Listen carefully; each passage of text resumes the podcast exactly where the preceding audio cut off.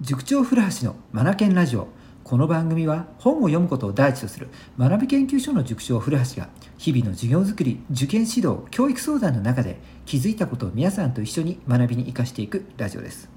昨日の放送では数学ができない人がどんなことをやれば数学ができるようになるのかっていうことで考察してみたというお話をね昨日したんですよ。でその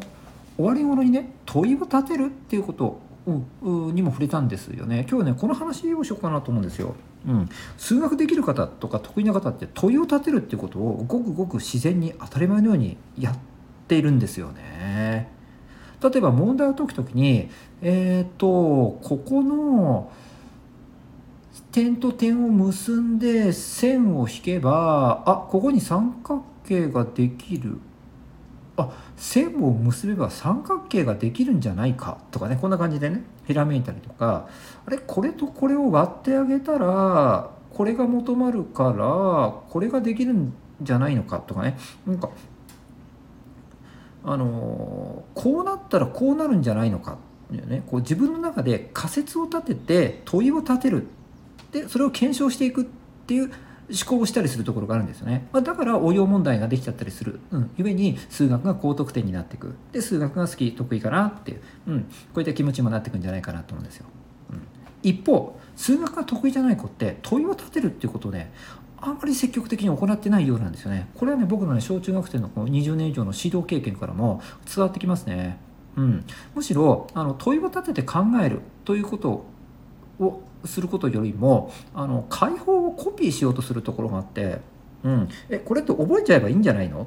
つまり形的に表面的に数学ってものを処理して、えー、とできるようにしていこうとするやり方ですよね。うん。まあ、こういった入り方もありなんですが数学というものを全てこの方法でクリアしていくものに収めていくしていくっていうのは無理があるかなと。だって本質捉えてないからどっかこっかでブレーキかかっちゃうんですね。ブレーキかかるっていうのは問題が難しくなってた時とか複雑になってた時応用問題なのにあの効かなくなってくるので、うん、やっぱり危険なんですよね。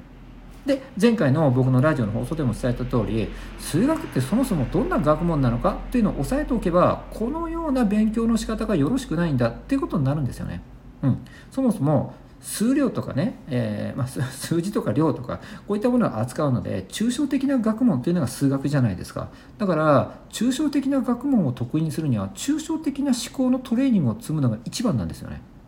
うん、そこで解放コピーとか、えー、と表面的なものだけ、えー、触れてるような学習をいくらたくさんやったとしてもできるようにはなっていかないわけなんですよね。うん、なんでこれがこうなるのか。ね仮説立てそして問いを立て検証していく。このトレーニングが必要なんですよね。うん、そう。でもこのトレーニングが積めるような問題集ってむしろないじゃないですか。どちらかというと算数のパズルとかがそれに近いのかなと思うんですよね。うん、ああいったものなんか仮説立ててああでもないこうでもないとかうんと頭の中で右行ったり左行ったりしながらねトライアンドエラーの繰り返しで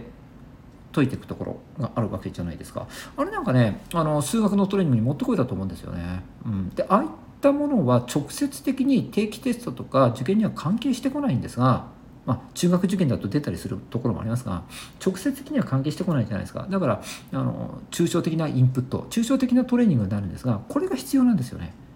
これらが日常的に行われていたならばいざ問題を解く数学の問題を解くって時にね、そういった思考の跡が頭の中にあるわけなので跡っていうのは回路っていうのが分かりやすいですが、うん、思考回路があるので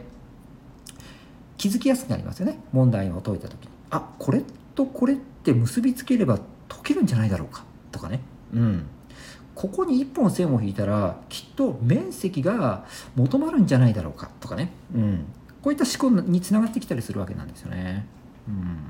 はい、じゃあその問いを立てる思考の癖づけってどうやったらいいのかっていう話なんですが、ね、算数パズルまずいいでしょ？それから僕はねカードゲームとかねあのトランプとか使ったカードゲームね数字使ったもの、うん。はい、もう、すごく有効的だなと思うんですよね。それからあとは普段の会話でもできると思うんですよね。夕ご飯食べながら、うんえー、例えばですよ中学行ったら部活動何入る？みたいな話をする時に「うんそうだな決まってないんだよね」って話になった時どうして決まってないのかな？なんで決まってないんだろうかとか掘り下げしてってね なんか面倒くさい話かもしれないんだけどこれなんでだろうかなんでだろうかっていうことを繰り返していくことによって思考って深まっていくところがあるので、ね、5回も繰り返していくと本質に、え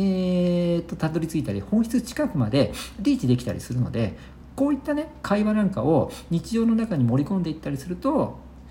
深く掘り下げていく。問いを立てて考えていく。っていう思考癖がついていくと思うんですよね。こういうところを実践してもらえたらなと思うんですよね。うん。はい。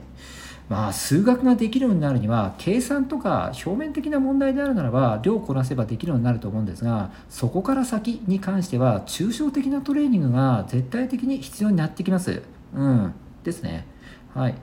これをですねこれがね具体的なトレーニングではないので具体的思考の人に言わせると先生そんな そんなトレーニングを聞いてるんじゃないんだけどもみたいな話になってくるんだけどそうじゃないんですよ、うん、こういった抽象的な日常的な直接役に立たないようなトレーニングが必要になってくるということ。これを日常的にと、うん、もうあのトレ